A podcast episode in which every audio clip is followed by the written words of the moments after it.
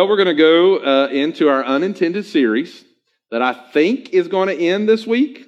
So this is message number seven, unintended series called Spirited. Okay, Second Corinthians chapter four, verse number eighteen. Here we go. Some of you are like, he was preaching on this last time we were here. All right, here we are. Second Corinthians chapter four, verse number eighteen.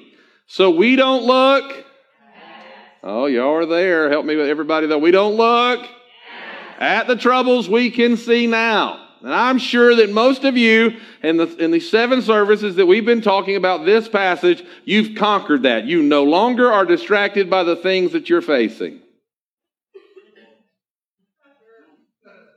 Almost. Making progress. Getting there. Moving forward.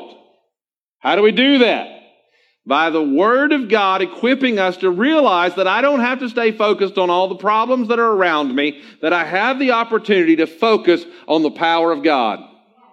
Now, what can I focus on? Well, I'm not focused on what's around me, the troubles that I see. Rather, we fix our gaze on things that cannot be seen. And last week we talked about what, what happens when you're trying not to look at all the problems, but as you look ahead, all you see is a fog. And you're having trouble focusing on anything. Well, that's where we're going to pick up today. But let's, let's finish this passage. For the things we see now will soon be gone. How many are thankful that everything that you're fighting will soon pass away? Are you glad? These things are going to be gone.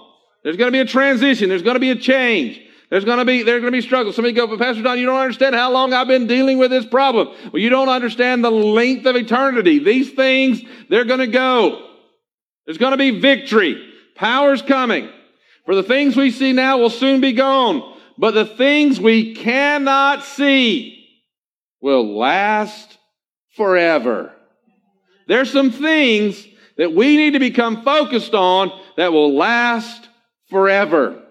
There's some things we need to sow into and decisions that we need to make in the, watch this now, in the spiritual realm that will affect the physical world. Okay? Now, when you start saying words like spiritual and physical, some of you, you'll get kind of wigged out about that. Now, there's some really crazy stuff out there when you say spiritual. All right? One day, many years ago, when Charlie was a little, little bitty boy, I, I, I went to looking for him and I couldn't find him. And I, I, I was looking all over and I found him under one of the desks at work. And, uh, I was down at the radio station. And, and as, I, as I, I, came around, he was sitting under the radio station and, and he kind of had his hands like this and he was going, hum, hum, hum, hum, hum, hum, hum. I said, what are you doing? He said, I'm huminating right here, huminating. All right. I said, huminating. All right. You keep that huminating up. All right. But listen, we don't, we're not talking about some spiritualist view on how to control the universe, but we're talking about a reality that what makes you different than the beast of this world is that God breathed a spirit into you. And when God breathed his spirit into you, it made you a spiritual being that we don't, we don't just deal with things in a fleshly way. And so the world is trying to figure out the world is trying to, to decide how they're going to handle all the craziness and confusion that's happening all around us. There's viruses and uh, division and, and uh, no harmony among the races, all of these things that are happening. And the world's trying to figure out how to handle this in the physical realm, but they don't understand that it's not a, a physical power that they're fighting. They're fighting a spiritual battle. You've been trying to handle some things in your life and you've been trying to handle them, handle them physically, but it's a spiritual battle that you're fighting. And because we, we live in the, the, the physical, we think everything has to be dealt with in the physical. But not everything has to be dealt with in the physical. But I will tell you this, that if you don't deal with the spiritual things in a spiritual way, it will affect your physical. It will affect who you are. Because what happens is we begin to bring negative things into our lives to try to compensate for the difference and the imbalance. Now, let me just tell you what I shared with them in the last service. In the last service, I shared with them how that when I get out, get out of whack spiritually and I get stressed out and I stop looking ahead to the promises of God, do you know what happens to me? I'm just going to be real honest. Do you know what happens to me when that, when that happens? I, the first thing I crave is a Reese's cup. I knew I had a problem early on in my marriage when my wife threw me a Reese's cup. She said, You need this, it'll help you. After I eat the Reese's cup, you've had something sweet. Now you need something salty. So then I crave Lay's potato chips. Now, after you've had enough Reese's cups and Lay's potato chips, how many of you know that now you're not only down spiritually, you're down physically as well? Your body can't handle all of that garbage you start putting inside of who you are. Can I tell you what one wonderful sister in the last service said when I shared that with them? She came up afterwards. She said, Pastor, I just want to help you. I said, well, what do you want? She said, the next time you want to eat those chips, just send them to my house. Come on. Amen. But listen, I tell you that silly little illustration to say it, it's reality. That because I let something get out of whack in the spiritual realm, it starts pulling me down in the physical, and then because of the input of the junk into our lives, it's not just Reese's and, and chips. It can be alcohol. It can be things you're looking at you shouldn't be looking at. It can be conversations you shouldn't be having. It can be all kinds of things that you don't need to be involved in that you're pulling into your life. Well, I feel the Holy Spirit as I'm talking to you now. And you're pulling all of this junk into your life, and you're wondering why you can't touch heaven the way you used to touch heaven. It's because you've stopped dealing with things spiritually, and you're dealing with them in the physical physical world, and now you're run down all the way around.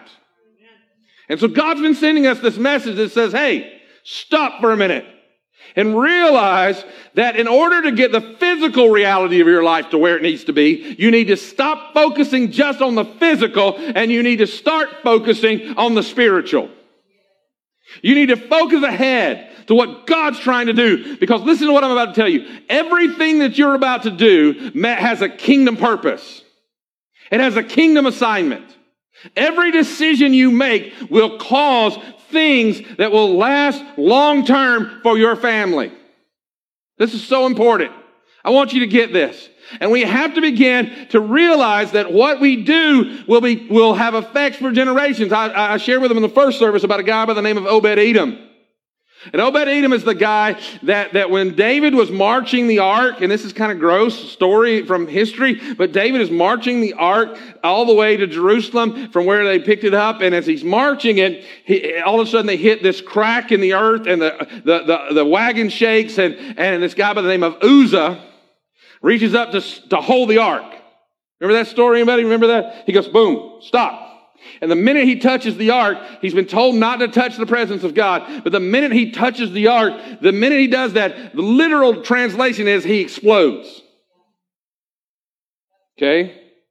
Can I just be gross? Uzzah oozes everywhere, okay? It's horrible. Okay, gross. So David says, whoa, whoa, whoa, I can't take this into town. Everybody will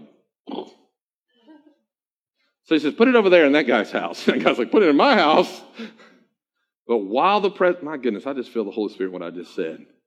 Sometimes God's trying to break into your world and you're afraid of what it's going to do when he breaks into your world. But you're going to be like Obed Edom because Obed Edom, like, I don't want that. I mean, my kids might touch it. I don't know. But all of a sudden, the presence of God gets in his house so, and as it begins to move, as the presence of God begins to move in his house, they come and they finally say, We heard that you've been blessed on every side. Your, your, your crops are growing like crazy. Your family's blessed. Everybody's healthy. Everything's working good because you've got the presence of God in your life. The spiritual reality is changing your physical world. He said, We want that to go down to Jerusalem. So David comes to get it. And you know what Obed Edom says? He says, Honey, Listen, I love you, but you watch the house because me and the boys, we're going to follow the presence of God. And we're going to go down there and we're going to take care of it because these guys don't know how to take care of it yet. And because they don't know how to take care of it yet, they might mess up and the whole city might blow up. He said, we're going to go down there and take care of it. And the Bible tells us that Obed Edom took every job that he could take. He sang, he cleaned, they opened the doors. He and his boys watched the house of the Lord, the tabernacle, and then ultimately the temple for hundreds of years in the future. Why? Because somebody made a decision that said, I'm going to stop trying to make my life better in the physical and I'm going to get after the presence of God. And if in our generation we stop fighting and fussing and, and typing and fuming over everything on the planet and make our decision, we will touch heaven and we will see God. Then God might move in a way for us that follows us for generations to come. But the problem is we, we, we physical beings in a, trying to fight physical problems, but we're spiritual also, and we realize, we forget what the Bible says. It says you don't fight flesh and blood, but you fight the powers of darkness and spiritual authorities in high places. The enemy is out to destroy you. And you think the enemy is your coworker. You're like, oh my gosh, they're the problem, God. First service, I made this statement really before I thought about it. I said, You think your mother in law is your problem, and my mother in law was in the room. I got a raised eyebrow and I changed the story. Come on now. You feel like your spouse is your problem. My wife hates this story I'm about to tell because she never gets to share her side of it. And you're not going to get to today. Unless you take the mic away from Pastor Danny. But here's the story there's a rare occasion. I want you to mark this down. There's a rare occasion that when we're arguing, that I'm right. Rare. This is one of those rare moments. She was wrong. Most of the time, it's my fault. You see what I'm doing? I'm softening the blow of this right here, all right? It's my fault. Somebody's like, start preaching, Pastor. You're digging yourself in. Listen to me. She was upset, hurt, and had become bitter over something. And it was just bubbling out of her. So I thought the way to solve that was to show her the error of her ways, which was like igniting a stick of dynamite. We started fighting. I know none of you've ever done that. But as we start fighting, I could not get through to her that she was wrong. I mean, my rationale made so much sense. So, we get in the car and she's like, I don't care. This is the way it is. And I just, I don't know what it was. It must have been the kingdom of heaven itself. Caused this mouth that never stops moving to lock down. And I just shut up. Now, the distance from my driveway to Georgia 400 is about a quarter of a mile at best. At best. Backing out of my driveway, this is what I started doing. I stopped fighting her in the flesh and I started praying for her in the spirit. And I'm just praying for her. And I'm not praying, God, get a hold of her and show her the error of her ways. I'm like, Lord, minister to her. Let your grace come upon her. Help me be a better husband so that I can minister to her the way she needs to be ministered to. Because Lord, she's she's this is and it was sin. It was wrong. And I was praying not against her, but I was praying, God, show me how to be, how to fight the better way here, how to help my wife the way that I should. I started this prayer. She thinks I'm just mad and not talking. But I'm over there praying. I back out of the driveway. I'm praying. By this time, I'm praying in the Spirit. I'm just driving. And as we're driving, I'm telling you, listen to me very carefully. I want you to get the mental image of this. I turn right out on the 400. As I turned right out to 400, that little lady right there hauled off and hit me as hard as she could right in the chest. I said, What was that for? She said, Stop praying. I said, What do you mean, stop praying? She said, You're over there praying, aren't you? I said, Yes. I said, I knew you were praying. The Holy Ghost is getting a hold of my heart. I said, Good. And shut up. Kept praying. Why do I tell you that story? Because if some of you would stop fighting everything in the flesh and start praying, your children would have revival. Your marriages could be stronger. Victory could come to your life like you never imagined before. God could do something. Well, Pastor Don, I'm afraid to pray. I'm afraid that my spouse will think I'm a hypocrite. They probably already do. Just confess it and say, I've not been who I should be all the way. I'm telling that to her. and She's not even paying attention to me. Y'all saw it. But listen, I may not be who I'm supposed to be all the time, but that doesn't mean I can't start being who I'm supposed to be right now. And you begin to seek the face of God. Begin to realize the reason you can't see past the fog is because you're, you're still trying to focus on what you can see in the flesh. But you begin to pray in the spirit and begin to pray in the power of God. And you watch and see if heaven doesn't begin to move. And see if your children that you thought would never serve God aren't one day walking in the things of God and worshiping God beside you and faithful to the things of God. And see if your lives don't begin to change for the good and for the glory of God. Why? Because what you cannot do in the physical, God can do in the spiritual. If you'll get your eyes off of all the problems and get after Jesus. Amen. How are you going to do that? I'm going to say this really quick in closing. Listen to me quickly. You need to begin to learn what you're supposed to pray, and the way you're going to do that is by getting in the Word. You need, I know this is radical, but if you are a Christian, you need to read God's Word sometimes. Like every day, sometimes. Does that sound strange to you? Do you know how many pastors call me and they say, I don't know what's going on in my life? And I say this to them. I say, I say, tell me what you read this morning in your devotion. They said, well, I didn't have devotion today. I said, tell me what you read yesterday. And they said, I didn't have it yesterday. And I said, I can tell you what's wrong in your church. It's not your people's problem. It's your problem. I can tell you what's wrong in your family if you've not been in the Word of God. I can tell you what's wrong with your jobs. If you'll begin to download the Word, don't know where this, I haven't told this story since I was a youth pastor. I mean, it's been a long time ago. I'll never forget. We moved to a new county. I wasn't fitting in. It, it, it was a totally different culture. I, I mean, we were from, you know, the city. We moved to the, the we moved to Cumming, Georgia, and, and it was, it was, it was not what I was used to. Struggling, extremely, anybody knows me knows I'm extremely ADD you can't tell that by now. And I was crying out to God because I just didn't like where I was. 12 years old. And God led me to begin to read His Word. So, 12 years old, I began to read the Word of God every night. I read 10 chapters every night in the Word of God. I went from the only reason I passed the grade before was, was because of the certain kind of tests they would give you. because The grades were not there. And they were like, he, he's off the charts this way, so we can't hold him back. He's probably bored, and, and, and it just, it just, it was horrible.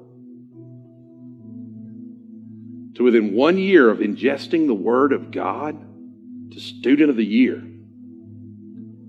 It all changed like that.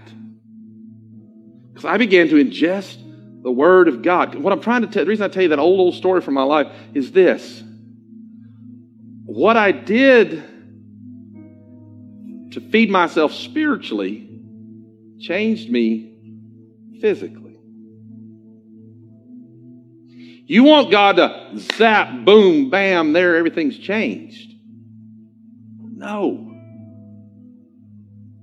God's wanting to change you so he can change everything around you so that he gets the glory. You need to begin to ingest the Word of God. And this one's going to seem a little harsher, but you need to begin to live holy. You need to stop going to places and sites and things that you have no business being in. You need to stop ingesting things that the righteous children of the Most High God should never put into their bodies. You need to change who you are and begin to line up with the word that you've been reading. And as you begin to line up with the word that you're reading, your physical world's going to change. The spiritual is going to change your physical. And can I tell you, and again, every service has been completely different, hasn't it, Pastor Danny? There was this obstacle in my life that was like a giant boulder. I could not ever move it. I was already the pastor of this church, but I couldn't get past this obstacle. And I don't know what God did in my life at that point, but I began to grow in such a way in Him that one day I looked over as I stepped over a pebble in my path and realized it was the obstacle that used to hold me back. Because I had changed. The darkness that used to bind me was now gone from my life. God had changed who I was. Now, I don't know who all's watching, and I don't know everybody here, but I do know this that all of us need what I'm telling you. God wants to change who you are. God's looking for you to look to Him and to say, God, I've been too focused. Can I, can I just, just poll this crowd? How many of you would, would honestly say you've been fighting some things in the physical that you know you'll never win until you fight them in the spiritual. Could I see your hand? It's the overwhelming majority of people in this room. So I know we're on target. I know this is where we're supposed to be.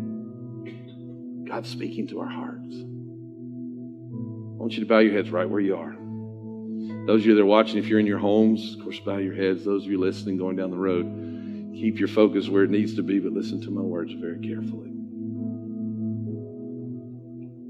This is God's Word. That if you'll begin to focus on finding and growing in God spiritually, that the treasure of heaven will become the reality of your present day. God will change who you are. This series has been anything but planned. It's all been what God's been dealing with us about.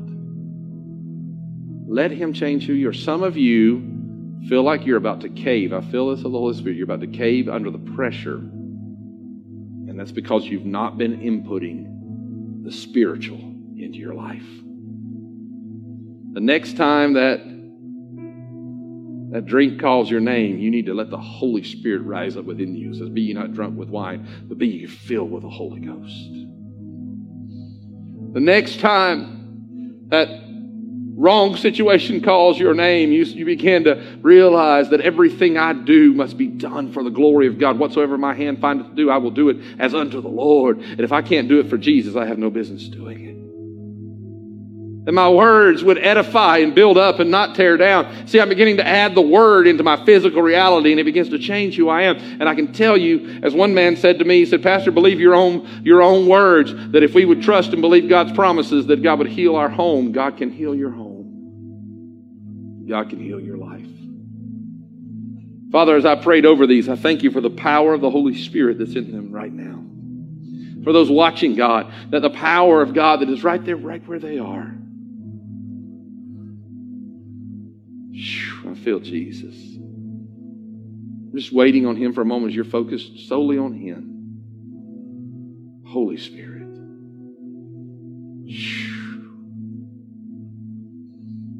I don't know who you are, but somebody in this place literally feels like you're being torn in half. Something's trying, like your world is literally being ripped. I mean, God's speaking to you. I don't know who you are, but you literally feel like you've been torn in half or being torn in half. Like like the, the, the draw of this world and the, the draw of god and, and there's such a battle going on for your soul. You are called you are chosen. You have a purpose for the kingdom of heaven. And if you will feed who you are spiritually walk in the holiness of the lord grow in His Word, you will be made whole. Father, I thank you for what you've done and what you're going to do. For those that do not know you, I pray, Lord, that they simply at this point would say, Jesus, save my soul. And Lord, as they pray that simple, simple prayer, different than we normally would pray here, Lord, I thank you that the Word of God's going to begin to work in their life. And Lord, your promises are going to become a reality as they simply say, Jesus, save my soul. In Jesus' mighty name, amen.